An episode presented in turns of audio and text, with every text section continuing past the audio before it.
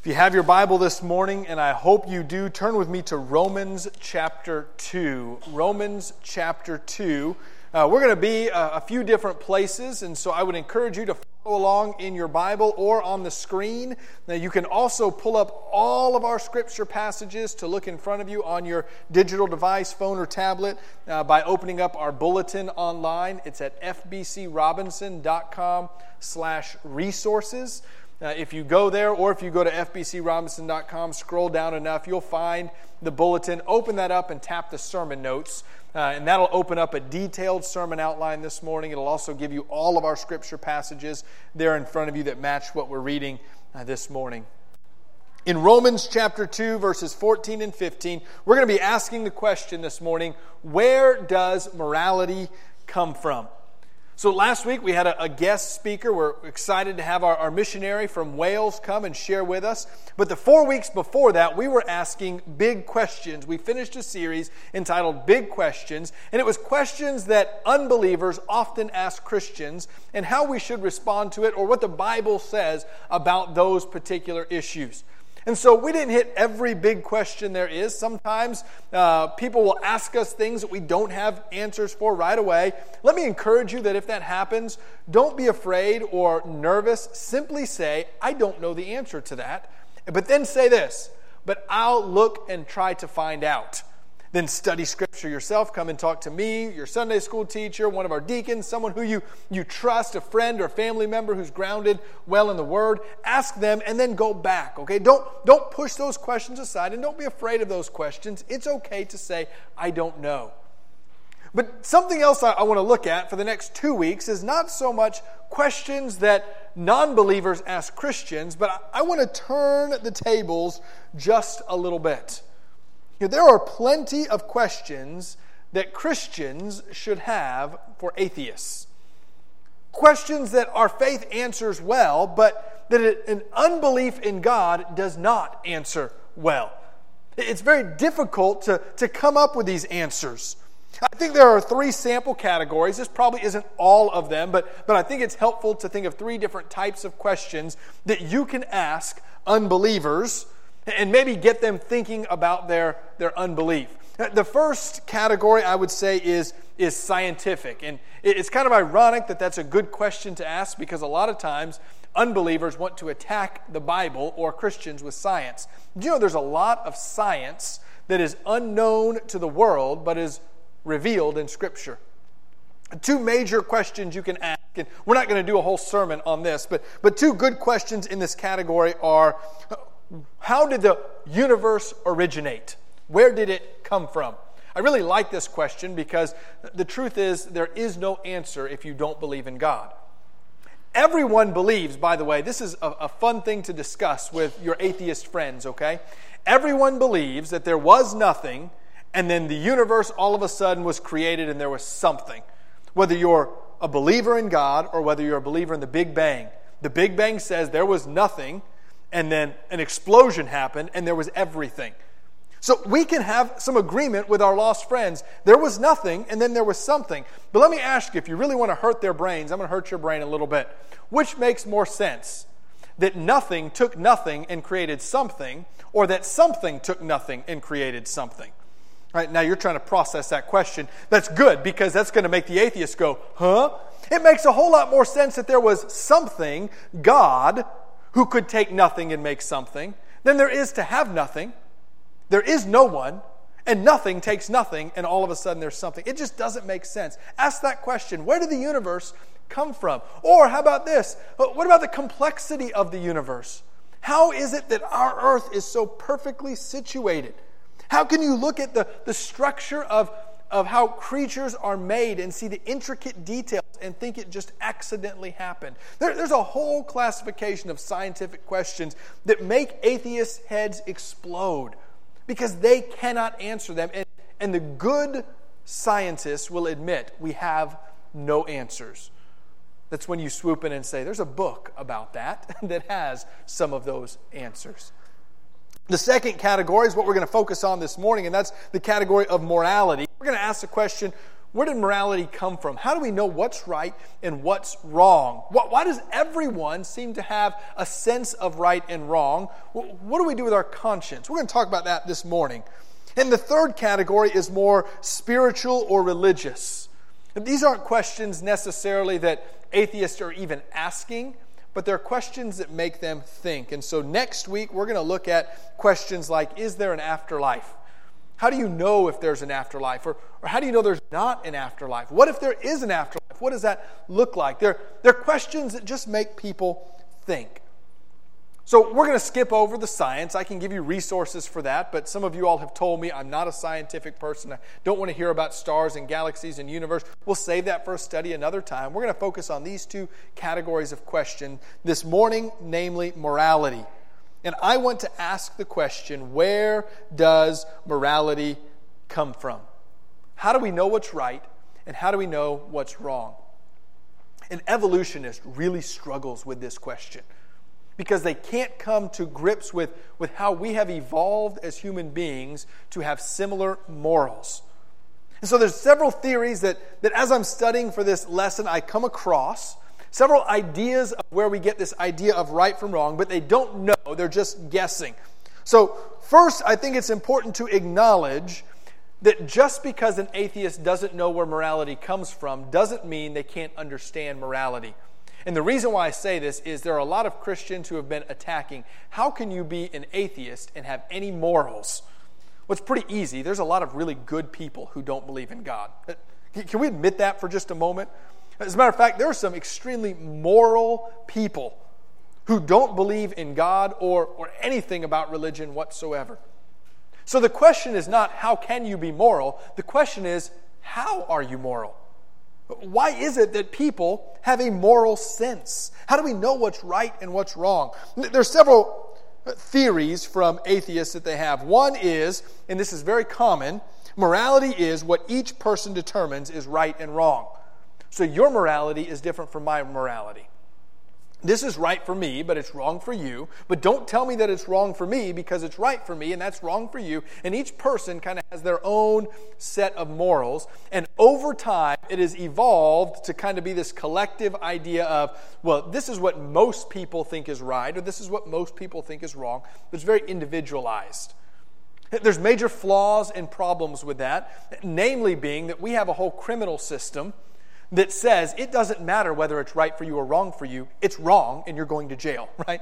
So we understand that individual morality just it doesn't work. We all understand that murder is wrong. You can't tell me that it's right for you. It's, it's just wrong. A second theory that people have is, is that morality is what brings the most happiness to the most people.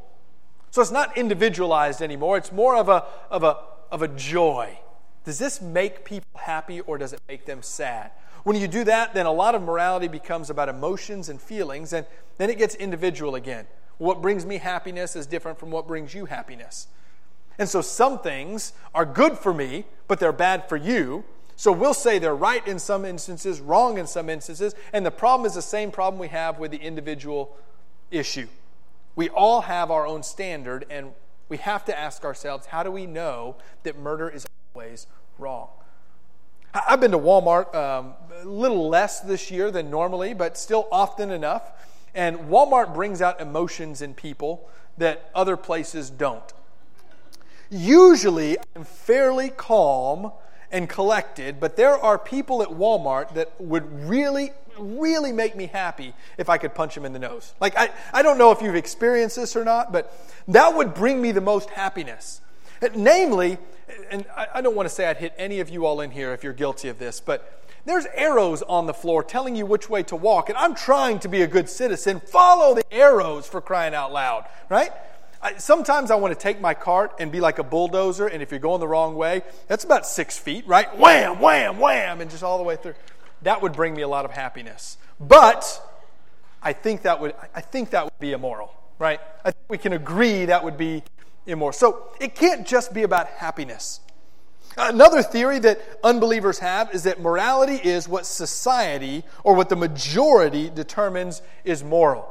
So we, we kind of almost take a, a, poll, right? Who thinks this is right and who thinks this is wrong? And so, as long as the, the majority of people say it's right, then it must be right. The major flaw in this is that societies sometimes are wicked and evil. The greater good it makes sense in some situations and not in others. It makes sense in this way. If I went to the doctor with an infection in my foot, and I talked to him for a little while. He did some tests. He, he examined it, and he said, Your foot has gangrene, and we have to amputate your foot. And I understand that what is bad for my foot, namely cutting it off, is good for the rest of my body. It's the greater good. I don't like it, I don't want it, but, but I understand that the moral thing for my body would be to do something bad for my foot that's good for the rest of my body. That's what's best for the most of me. But let's apply this to a, a larger scale. I like the Avengers movies. I don't know if you've seen them. I'm going to give you a few spoilers if you've not. Sorry, but I'm not sorry. The main villain in Avengers, the, the movie's Avengers, is a, a villain named Thanos. And his goal is to eliminate half of all beings, living beings. And here's his rationale. His rationale is that the universe has finite resources. And there is poverty and hunger and starvation because there are too many consumers of that energy. If we eliminate half of all living creatures, then there's more for everyone else. It's the greater good.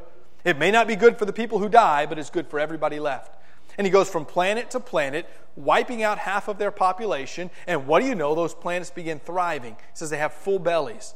And he wants to do it for the entire universe. Of course, we look at that and say that's the greater good. It makes sense right? That's what's good for the entire universe. But I've yet to meet a single individual watch the Marvel movies and say, that Thanos, that's who I want to dress up for for Halloween, right? That's who I want to be, right? I've yet to find anyone who said, he's got the right idea if we could only follow Thanos. No. That movie is written so that we understand it doesn't matter that it's for the greater good. There's something wrong with eliminating people from the universe. The, the best illustration, real life illustration we have of this is in the 20th century, early 20th century, when an entire society in Europe decided it was acceptable and best for the progress of the human race that we eliminate all Jewish people. That was what the entire Nazi regime, the society, agreed on and, and actually started acting out. We had a world war to fight and understand that it didn't matter what that society said. There was something morally wrong with killing people based on their race, right? We, we learned this clearly. So it can't be what's best for society because sometimes society gets it wrong. We acknowledge there's something wrong with what society believes. The, the most recent thing I found that atheists try to say is that morality is similar to the laws of physics, it's just there. We don't know exactly how it works, but there's just like there's laws of physics, there's laws of morals that all people must follow. And of course, that breaks down because where physics can be tested, morality cannot. Right? Science can authoritatively talk about the laws of physics because they can test them. It's impossible to test right and wrong. You can't test morality. There's nothing scientific about morality, there's no answer for that. So, what we're left with is this without a standard of morality, without a hard line, this is what's right and this is what's wrong, we have no idea how we should live. It's impossible. There has to be a standard. There has to be something that we can turn to and look to. And so this morning we're going to be looking at what the Bible says that standard is. Well, we could do a whole sermon. Actually, we have done whole sermons on, on where we learn from the standard. But instead of doing a sermon focused on that, I want to say let's just turn to the standard. The standard for morality for a believer has to be God Himself and what He has written for us in His Word. This is our standard for right and wrong. There's a source, there's a place we can turn to for answers. It's not something that's evolved. It's not something that we've guessed. It's not something we've asked your opinion about. This book was literally written so that God's words and his morals could be shared with us. This morning's sermon isn't about the fact that God's word is the moral standard. We accept that as Christians. This is trying to answer the question how in the world are we going to understand that all people, whether they believe this word or not, have similar moral standards? Read with me in Romans chapter 2, verses 14 and 15. Now, as you're, you're turning there, uh, Paul is writing and, and asking the question how do the Gentiles who don't have the Old Testament law know what's right and what's wrong? How, how do they know what their morals are? And here's what he writes in verses 14 and 15 For when Gentiles who do not have the law, by nature do what law requires. They are law to themselves, even though they do not have the law. Now, listen to his explanation. They show that the work of the law is written on their hearts, while their conscience also bears witness, and their conflicting thoughts accuse them or even excuse them. What we find is that God, according to Paul, has written morality on the hearts of all individuals. We know where it comes from now. It's not a question of, of where it evolved, it is God who put it on the hearts of people. So there's, there's two applications I think we can learn from, from this, two ideas that we understand where morality comes from. And, and you can take notes, fill these in if you want. Uh, the, the first is this truth morality is a stamp of God's image. Morality is a stamp of God's image. The reason why you and I know right from wrong intrinsically in a lot of areas of life is because we are created as, as image bearers of the moral God. The fact that God is moral and we bear his image means that we have some of that morality on us we understand we're, we're created in the image of God. Genesis 1:27 tells us this deep truth. So God created man in his own image. In the image of God, he created him, male and female, he created them. There's all sorts of studies on what the image of God is. Is it what we look like? Is it what we do? Is it the work we have? Is it, is it our value? I can't give you full answers on that, but what I can tell you, whatever the image of God means, it must include a reflection of God's character. By the way, believers and non believers alike are created in the image of God and reflect to some degree God's character. They understand through conscience morality on the big issues. It's why every culture throughout the history of the world has had a sense that murder and rape and even mostly adultery is wrong. It's written on our hearts that that is not what human beings are to do. Just as God reveals himself through the physical creation in Romans 1:20, he reveals himself through the conscience in Romans chapter 2. So in Romans chapter 1, God is saying, Look at the trees and the sky and the created beings. Look at everything around us and know that there is a God. Romans 1:20 puts it this way. His invisible attributes, namely his eternal power, his divine nature, have been clearly perceived ever since the creation of the world, so that in the things that have been made, so they're without excuse. Paul says you can look at creation and know God exists so you have no excuse. And in chapter 2, he says it's not only you can look at the physical creation, but you can actually look at your own heart and conscience. We read this in Romans 2:15. They show that the work of the law is written on their hearts, while their conscience also bears witness, and their conflicting thoughts accuse or even excuse them. Paul is saying you can look at the physical world, you can look at the spiritual world, and you can see God's imprint because morality is implanted in our hearts. It is a stamp of God's image. So that means believers and non believers uh, alike can understand some things of right and wrong. There's a source. But then we have to ask the question why is it then? Why is it that if we are all made in God's image, why don't we all do right things? Why don't we have morality always up front and center? Why do we move away from God's standard and His Word? Why do we do wrong things and why do we, why do we fall? I think that's because morality is distorted because of sin.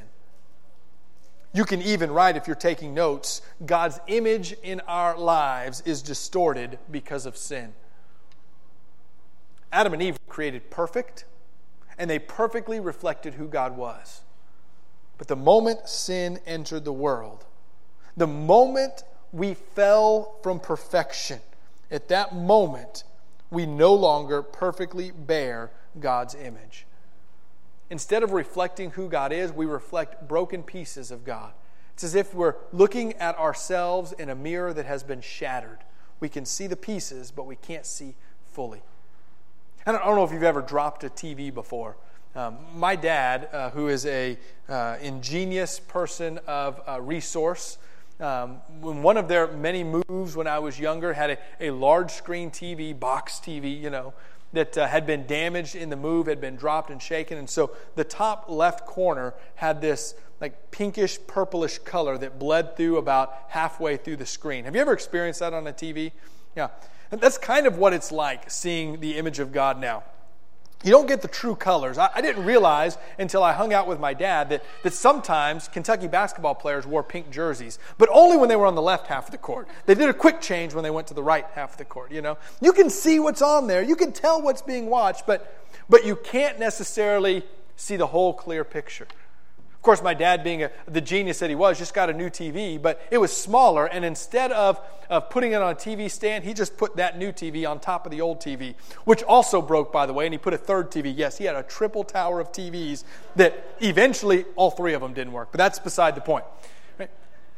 We view things, but we don't view them clearly. Right? We, we see the image, but it's broken, it's shattered, it's distorted, it's discolored. And that's what's happened with morality. We see God's image in knowing murder is wrong, but we see it distorted when there are people who say, but it's not wrong if they've not been born yet. We take the truth of what God has shown us and we twist it into our own image. We see the fragments of morality, but because of sin, we don't clearly see the picture of what God has implanted on our hearts. By the way, that is why we cannot trust our own hearts or anyone else's. That's why God needed to give us the standard. Because the standard that was originally written on our hearts is shattered and broken.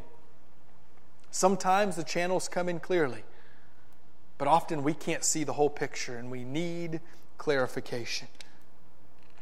We understand that sin has distorted our lives so that our own hearts are now deceptive. Proverbs 19, verse 21, says it this way There are many plans in the mind of a man, but it's the Lord, the purpose of the Lord, that will stand. There are a lot of things that we think we know, that we understand to be right, but, but God's will and God's purpose is what is truth. Judges chapter 17, verse 6 shows us the picture of our modern day world through the lens of the world during the time of the judges. Uh, repeated in Judges 17 says, In those days there was no king in Israel, no standard of living. Everyone did what was right in his own eyes. It's when morality becomes individualized. What's right for me may not be right for you, and what's right for you may not be right for me. No, we understand that God has written his moral code on our hearts. Because it's distorted, we must go to the source of that moral code and know what God's word says.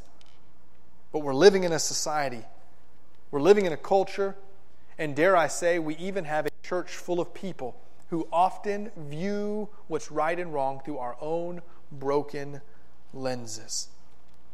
Your morality my morality, not even thinking about the culture, our own Christian morality cannot be trusted because of the sin in our lives. So, as we wrap up, we, we have to ask ourselves the question then how, how is it that we can restore the image of God? How can we get back that clear moral code, the right and wrong? How can we make things whole again? Well, we know we cannot live up to the standard of God on our own. We are broken beings, shattered televisions with fuzzy pictures that do not accurately reflect God's image. So we cannot do it by ourselves. So God sent his son, Jesus Christ, who lived a perfect life, was not distorted and properly reflected God's image because he was God himself. Instead of, of living a perfect life as an example and moving on to show us we can't do it, he took the punishment that we deserved for our brokenness and died on a cross. He took our sins and our brokenness away.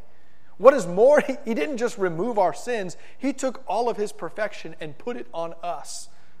So now, as a believer walking in the Spirit, you properly reflect the image of God.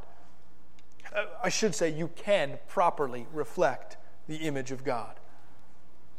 We still are broken, we still fall, but we're able to because of the cross of Christ. So, Romans 10, verse 9 tells us that everyone who trusts in Jesus Christ as Savior and Lord, confess with your mouth that Jesus is Lord. That is, you know what's right, and I'm going to do your will. And you believe in your heart that God raised him from the dead. That is, I trust that you died for my sins and saved me from my sins. You will have a restored relationship with God. You are able to carry out his moral truth. So, this morning, as we ask this question, where does morality come from? It's a great question to ask unbelievers and get them thinking. But I think this morning, if we can just take a moment and ask ourselves, Am I living out God's morals in my life? I standing on the truth of His Word? As a believer in Jesus Christ, am I accurately reflecting the image of God the way I've been saved to do?